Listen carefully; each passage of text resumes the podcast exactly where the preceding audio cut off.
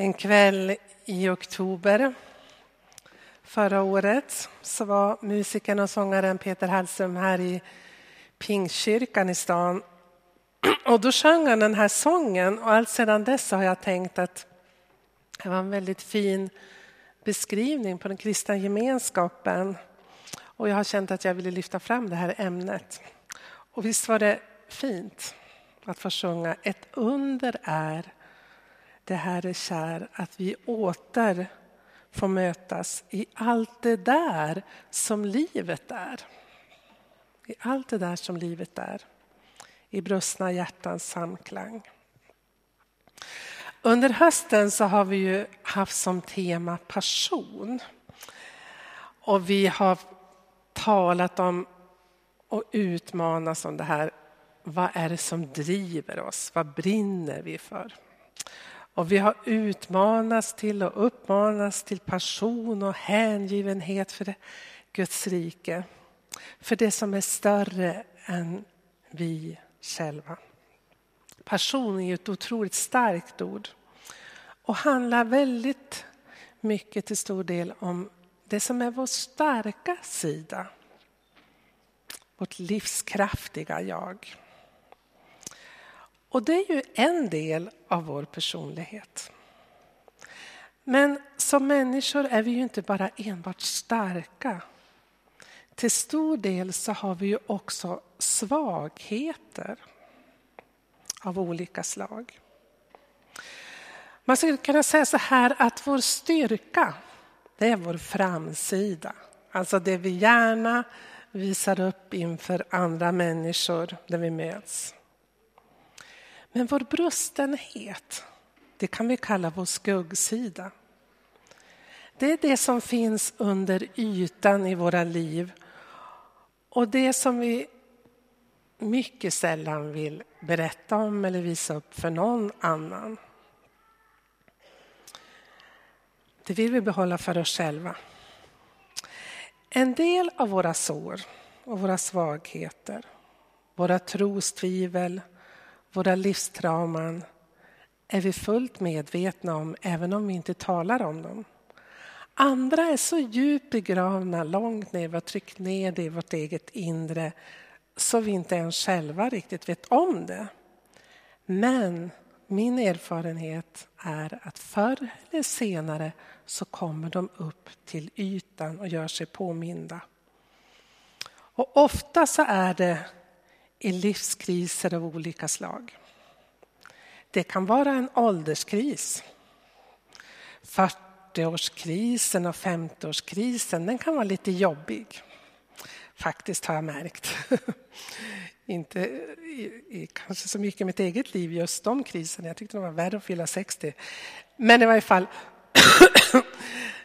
jag har sett det att för många som kanske har haft en barnatro som man har levt med och som man har burit med som varit trygg i och så, så börjar man närma sig 40 medelåldern och så, så tycker man plötsligt att livet inte är så enkelt längre och, och det här med tron och, och tvivel börjar komma upp och, och besvikelser över att livet inte har blivit som man har drömt om och hoppats på.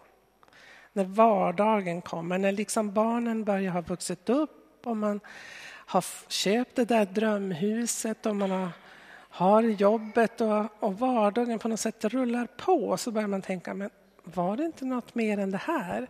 Och så går man till kyrkan och så tycker man att ja, pastorn pratar ju om samma sak som han har gjort i alla år och ingenting nytt kommer. Och vad är det för mening egentligen att gå till kyrkan och allt Det är bara jobbigt, det bara stressar, det bara lägger på en massa stress som jag redan har och så vidare. Ni vet. Det kan ju vara så att man har levt med en barnatro.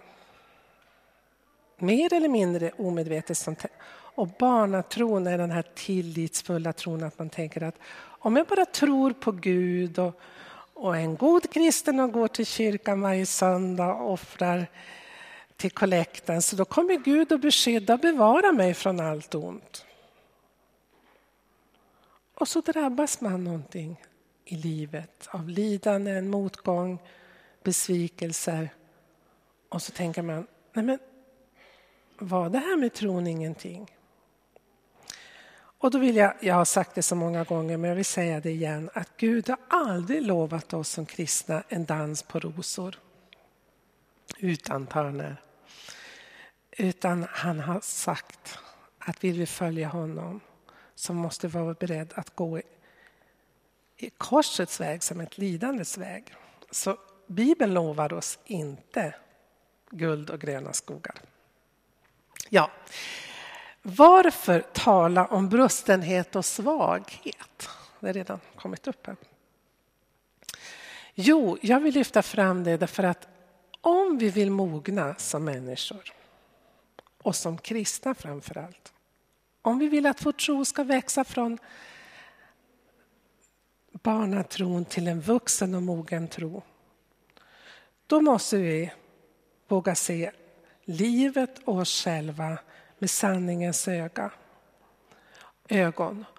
Och då innebär det att vi måste våga se både vår styrka, för det är viktigt, se våra gåvor, men också våra svagheter. Vi måste ta tag i de sår som vi bär på och våga bearbeta dem.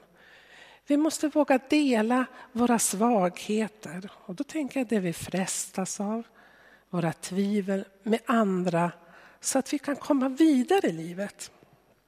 För det andra så tror jag att det är oerhört viktigt att vi vågar se att lidandet är en del av denna tillvaro. Och att lidandet är någonting som väldigt få människor förskonas ifrån. Har du förskonats från lidandet så är det bara att gratulera. Men för de flesta människor på vår jord så är det så att man förr eller senare drabbas av lidande, besvikelse, sjukdomar, motgångar och så vidare. Hur vi handskas med våra besvikelser avgör om vi mognar vackert eller surt som jag har skrivit här. Man skulle kunna säga sött eller surt. Om vi när vi blir gamla, om människor möter oss upplever oss som goda, söta. Att vi avger en söt och vacker doft. Eller om det luktar surt omkring oss. Förstår ni vad jag menar? Och det handlar om hur vi handskas med våra besvikelser. I veckan så lyssnar jag, jag brukar ha radion på, det har jag sagt flera gånger, när jag åker bilen och då lyssnar jag på P1.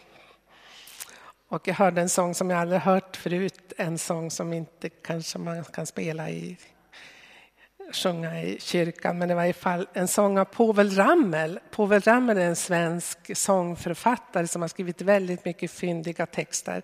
Och den här sången hade som refräng Livet är ett helvete. Och så utbredde han det på sitt väldigt fyndiga sätt att efter sol kommer alltid regn och så vidare. Och jag kommer inte ihåg hela sången. Jag tänkte ja, men den skulle man kanske kunna sjunga på en gudstjänst för den är ju faktiskt sant. Men jag inser att nej, ja, jag har inte bett Anders sjunga den i varje fall. Men på hans underfundiga humoristiska sätt så är det faktiskt så att för väldigt många människor runt vår värld så är livet ett helvete. Och samtidigt så kan ju livet vara så alldeles, alldeles underbart. Mm, Karin ler nöjd. ja. För det tredje, och det är kanske framförallt därför jag vill lyfta fram det, det är det att vi måste våga tala om vår brustenhet och det som ligger under ytan i våra liv. För att vår gemenskap i församlingen ska kunna fördjupas. Min erfarenhet är det att vänner får man först. Alltså verkliga vänner får man när man vågar dela det som är sårbart i ens liv. Det som man kanske egentligen lite grann skäms för. Det som man har varit med om under sin uppväxt, som man inte talar med vem som helst om. Men om man vågar dela det med någon, då känner man hur man kommer varandra närmare. Någon har sagt så här att när sår läggs till sår, då sker ett helande. Och så är det i, vår, i alla former av gemenskap, även i en församlingsgemenskap. Om vi bara visar fram vår framsida, våra duktighet och våra gåvor, så kommer inte vår gemenskap att fördjupas. Men om vi vågar lyfta på locket och vågar säga att jag brottas med det här, jag behöver hjälp med det här, jag har tvivel, hjälp mig, be, att vi vågar prata med någon, då kommer vår gemenskap att fördjupas. Är ni med? Inte så krångligt. Ja. Tyvärr är det väl så att vi vill ju vara så goda kristna, vi vill vara så fromma så vi, vi anstränger oss allt vi bara kan för att visa upp den där framsidan, eller hur? Och inte, vi kanske kan gå till förbön om vi har drabbats av sjukdom eller någon nära anhörig har drabbats av sjukdom, för det är ju inte så skämmigt. Sjukdomar drabbas vi av. Men, men aj, aj, aj, nej, vi vågar inte söka förbön om det är så att vi har lite problem i familjen. Att vi har tonåringar som, som är upproriska eller barn som vi inte får pli på eller att vi har det lite kämpigt i våra äktenskap. Eller, att vi har det jobbigt på våra jobb på olika sätt eller att vi har sår som vi bär på från vår barndom, familjehemligheter och så vidare. Nej, men det håller vi för oss själva. Men det är först när vi börjar dela det som gemenskapen kan fördjupas och vi kan också bli helade. Eh, Johan läste här i början av gudstjänsten ifrån Andra Korinthierbrevet 4 som är ett fantastiskt bibelord där Paulus skriver och beskriver sig själv som ett lerkärl. Och ett lerkärl är ju någonting som är väldigt, väldigt bräckligt. Och han säger att vi är lerkärl för att den väldiga kraften ska vara Guds och inte komma från mig. Leonard Cohen, mm, amerikanska eller kanadensiska låtskrivaren har ju skrivit There is a crack in everything, there is where the light eh, goes in, eller skiner igenom. Det finns en spricka i allting och det är där ljuset kan tränga igenom.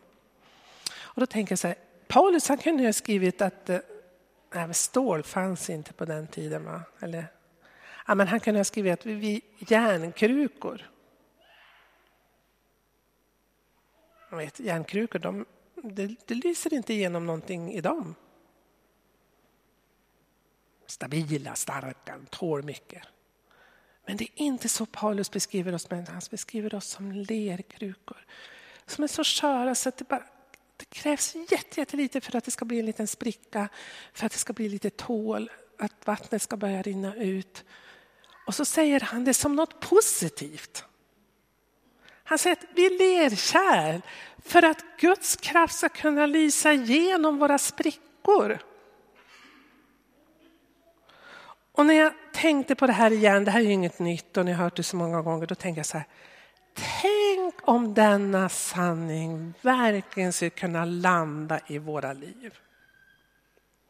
Att vi behöver inte vara så fruktansvärt duktiga kristna. Alltid med en fin fasad, alltid med ett fint leende, aldrig göra någonting fel. Och så tänker vi att det är då Guds rike kan växa, det är då människor kan få en bra bild av kristenheten. Jag måste vara perfekt på jobbet, jag måste försöka ha ett perfekt äktenskap.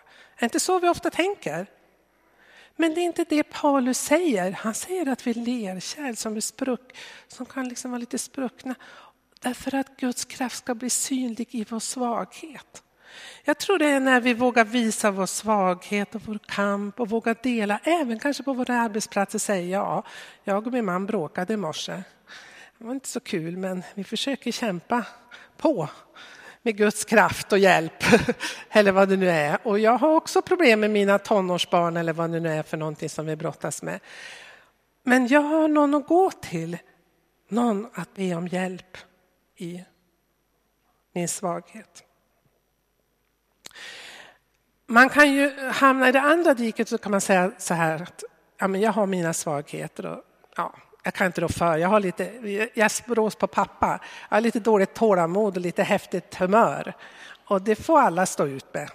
Jag är sån bara. Har ni hört någon säga så? Det har jag. Det händer ganska ofta.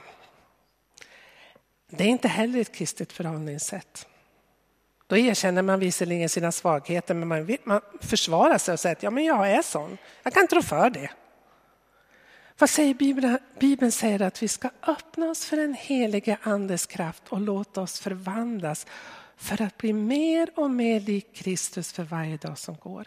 Alltså bli mer kärleksfulla, mer fulla av glädje, mer frid, mer tålamod, mer vänlighet, godhet, ödmjukhet, självbehärskning. Alltså, även om vi är medvetna om våra svagheter så handlar det inte om att stanna där utan det är att bli medvetna om det så att vi kan jobba med det, så att vi kan komma vidare i våra liv. Paulus, inte längre fram i samma brev, i andra Korinthierbrevet, så, så berättar han att han kämpar med en törntagg och han har bett Gud att han ska bli fri från den här törntaggen. Och det har skrivits många, många, många, många, många, många, många, många böcker om vad den där törntaggen kunde vara för någonting som Paulus kämpade med. Och det finns många förslag. En del tänker att det kanske var en sjukdom som han brottades med. Det kanske var en frestelse, en svaghet. Många tror att det kanske var det Paulus mest av allt led av. Det var att han var förföljd av sina egna trosfränder. Och han ville bli fri från det där. Men vi vet inte riktigt. Men det vi säkert vet det är det svar som Paulus fick när han bad Gud om att bli fri från törntanken. Och det var de här orden som jag tror många av oss har funnit sån hjälp och stöd i många gånger. Där han säger min nåd, Gud säger, min nåd är allt du behöver. Och så kommer de här orden. Ja, i svagheten blir kraften störst. Därför vill jag helst skryta med min svaghet så att Kristi kraft skall kunna omsluta mig. Och då vill jag ställa frågan, när skröt du med din svaghet senast? Ja, då måste jag gå till mig själv. När skröt jag med den? Mm. Ni vet när man sitter på intervjusamtal, anställningsintervjuer och någon frågar vad är din styrka? Ja, då kan vi räkna upp en hel del saker och så fråga vad är dina svagheter? Mm, mm, mm. Då har vi väldigt svårt att komma på några. Ja, ja.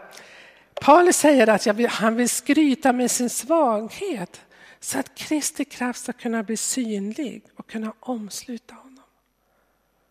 Och tänk om vi kunde inse att det där allting börjar Vi behöver inte vara så fruktansvärt starka i oss själva. Vi kan säga Gud, jag behöver dig.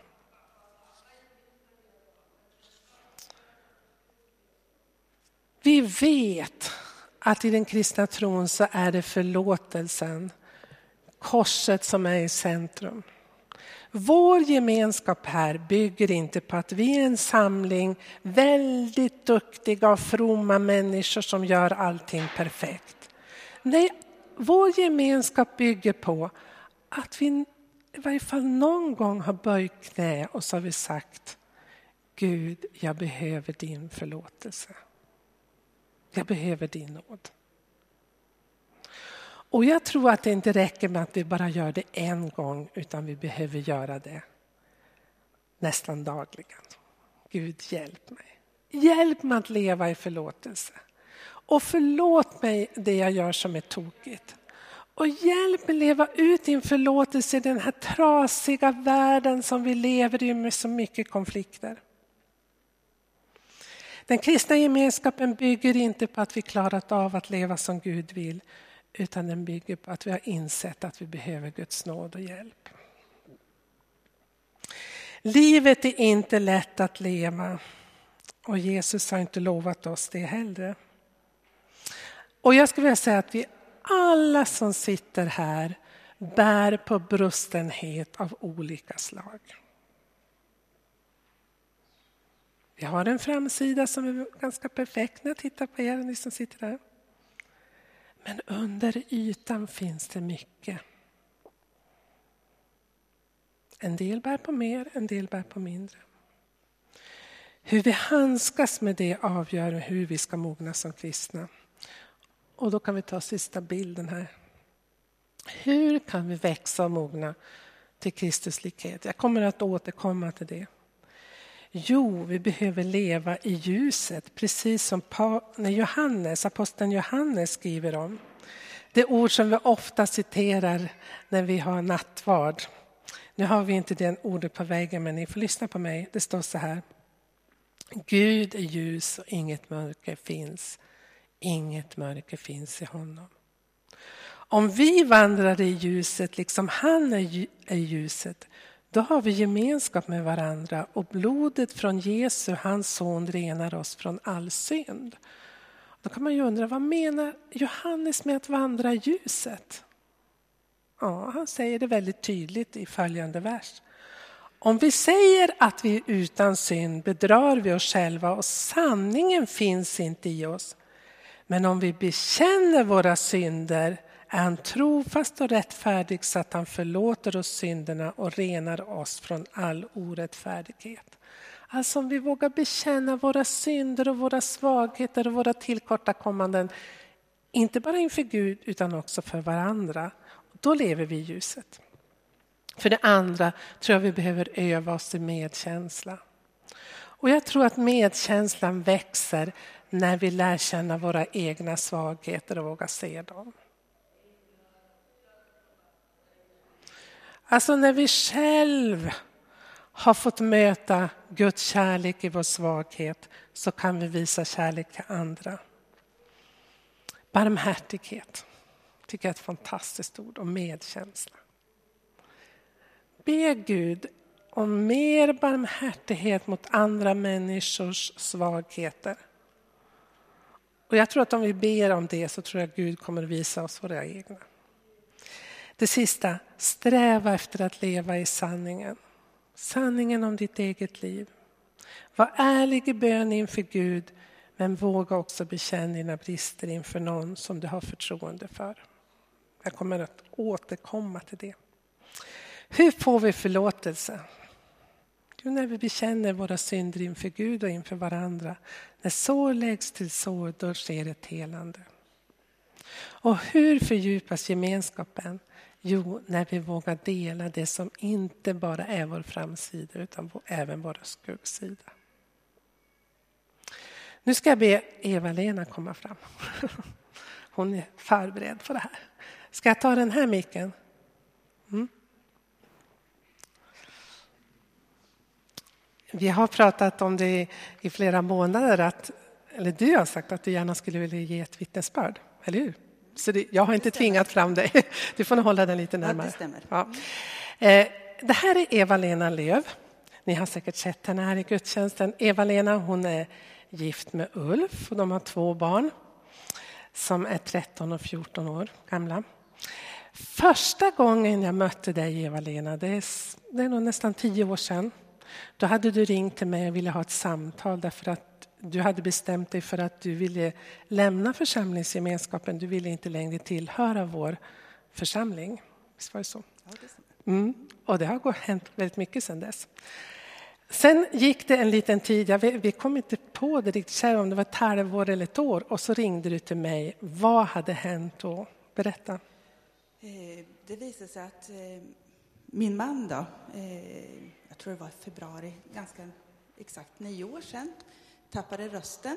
Eh, eh, först i början så trodde vi ju då att ja, men vi hade haft streptokocker hemma, det var halsfluss och han svullnade upp då i halsen. Eh, tänkte det kan man ju göra då, lymfkörtlar och så. Eh, efter ett par omgångar hos doktorn då, så hjälpte ju inte antibiotikan. Eh, sen så vart han remitterad till öron, näsa, hals och det visade sig då vara cancer. Eh, det gick ganska snabbt. Han opererades sen i maj ehm, och fick ta bort sköldkörteln, för det var där cancern satt. En ganska stor operation, den tog fyra timmar. Ehm, eh, sen så... Eh, när det gick, ja, sen så, det var mycket turer kring den här situationen. Då. Ibland kan jag minnas det som det vore idag. Så. Eh, men ehm, tiden gick. Han fick opereras eh, ett par gånger. Eh, I, man skickar ju oftast de här, prov, eller de här vävnaden till... Eh, de kollar om man säger proverna, för att se om det är ärftligt eller inte. Och det visade sig att den här cancern var ärftlig. Så vi har fått testa delar av hans släkt och det visade sig även att av våra barn har den här ärftligheten.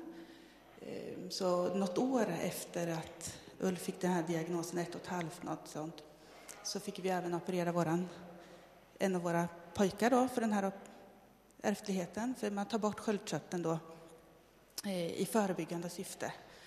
Ehm, och eh, samt, i samma veva så läste jag till sjuksköterska. Eh, så att jag fick ju läsa om alla de här bitarna samtidigt och det kändes både på gott och ont kan jag säga. Så. Eh, ja, det är väl så. Mm. Ja, följde ju dig lite grann i det här och jag tyckte det var helt fantastiskt att du i den här krisen orkade fullfölja din utbildning. Du fick din sjuksköterskelegitimation och började jobba. Men sen efter några år, vad hände då? Eh, jag tror det var ett och ett halvt år, två år senare så kände jag att det vart för mycket. För dels fick jag en väldigt svår arbetssituation. Eh, det var mycket organisatoriskt som gjorde att till slut gick jag helt enkelt i väggen. Det vart för mycket, det bara sa stopp. Mm. Eh, och utifrån det då så med alla turer hos läkare och min man har gått igenom strålning, har det varit cellgiftsbehandlingar och så var det någonstans och sa hos mig, ja men hur ska jag klara det här? Så. Eh, och jag bara kände, nej. Och ändå har jag haft en barnatro sedan jag var liten och jag har haft en aktiv tro så hela mitt liv, att det alltid funnits någonting så. Eh, och jag började söka Gud i allt det här. Jag tänkte, jag bara kände mig inte kristen. Även om jag gick ur församlingen och sådär, så var det ändå, det fanns någonting som hela tiden i mitt liv sa att jag måste ha något mer än bara det här som är runt omkring mig. Mm. Vi kan säga det att, att din man har ju en obotlig mänskligt sett cancer så att han går ju återkommande var tredje månad på behandling, cellgiftsbehandlingar. Och, och, en gång i månaden? En gång i månaden till och med. Förlåt. Cellgiftsbehandling ja. sedan två år tillbaka. Mm, så han har varit med här ett par gånger och sådär. Men mm, det är inte alltid han orkar följa ja, med. Precis.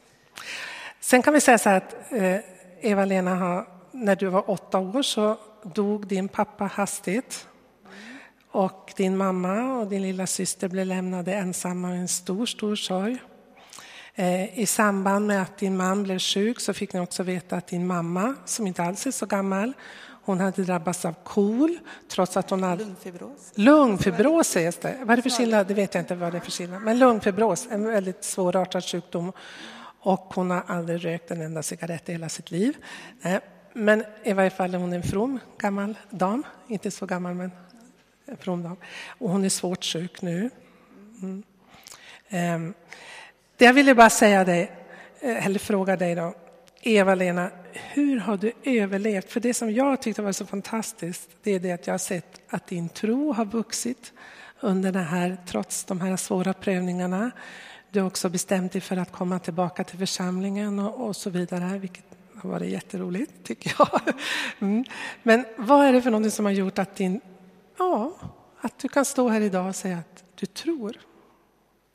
Det är en jättesvår fråga faktiskt. Eh, men varje gång, i alla fall i min ensamhet, så, här, så har jag alltid frågat så här, hur ska jag orka tro?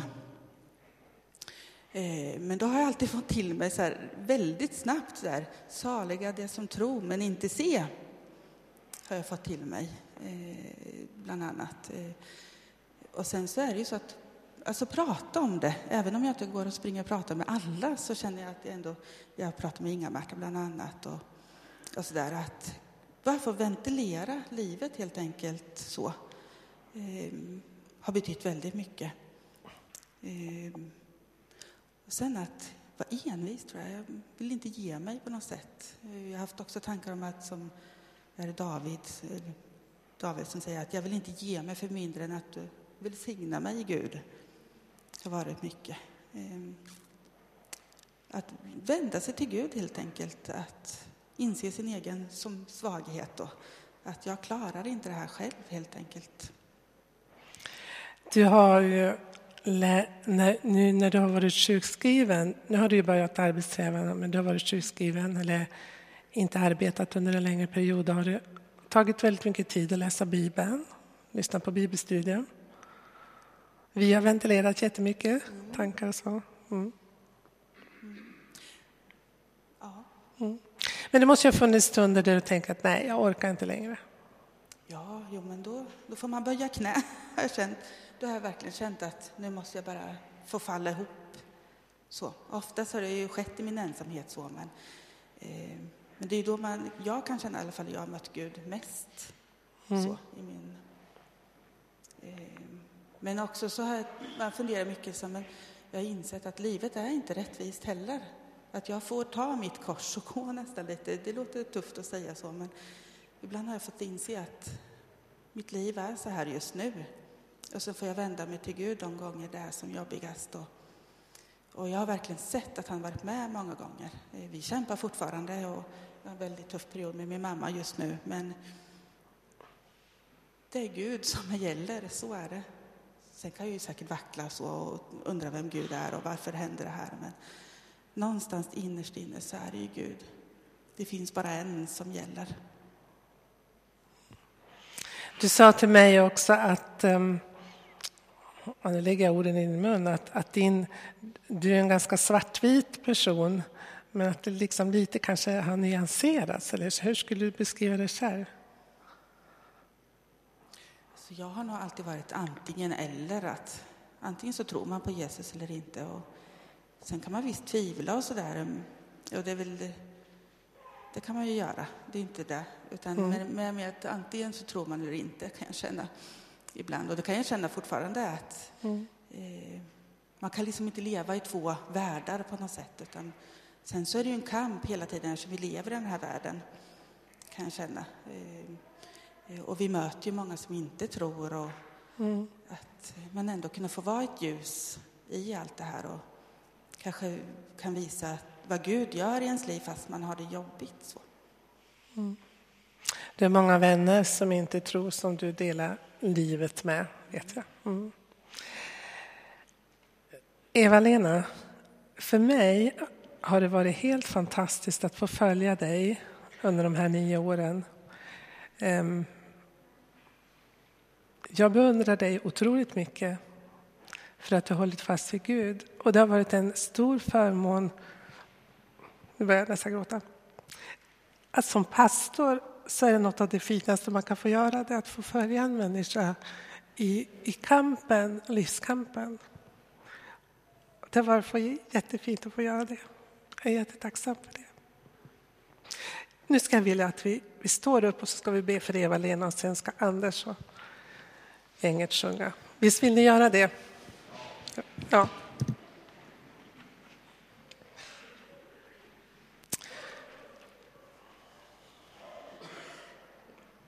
Herre, tack för att du har varit med Eva-Lena i allt det som har varit så tufft runt omkring henne.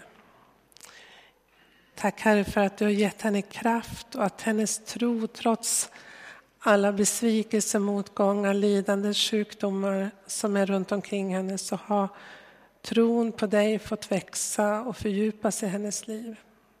Tack för att du har gett henne nåden att hålla fast vid dig och herre, jag vill be att du ska vara med henne just nu. Ber för Ulf, hennes man. Vi ber för hälsa, läkedom för honom, Herre. Vi ber för Eva-Lenas mamma. Du vet hur det är med henne. Vi ber att hon ska få vila tryggt i din famn, Herre. Att hon inte ska behöva ha ett sånt långt lidande. Herre, vi ber om det. Herre, var med Eva-Lena och ge henne kraft i fortsättningen och låt henne få vara ett ljus för dig bland alla de vänner som hon har som inte tror på dig. Jag ber om det i Jesu namn. Amen.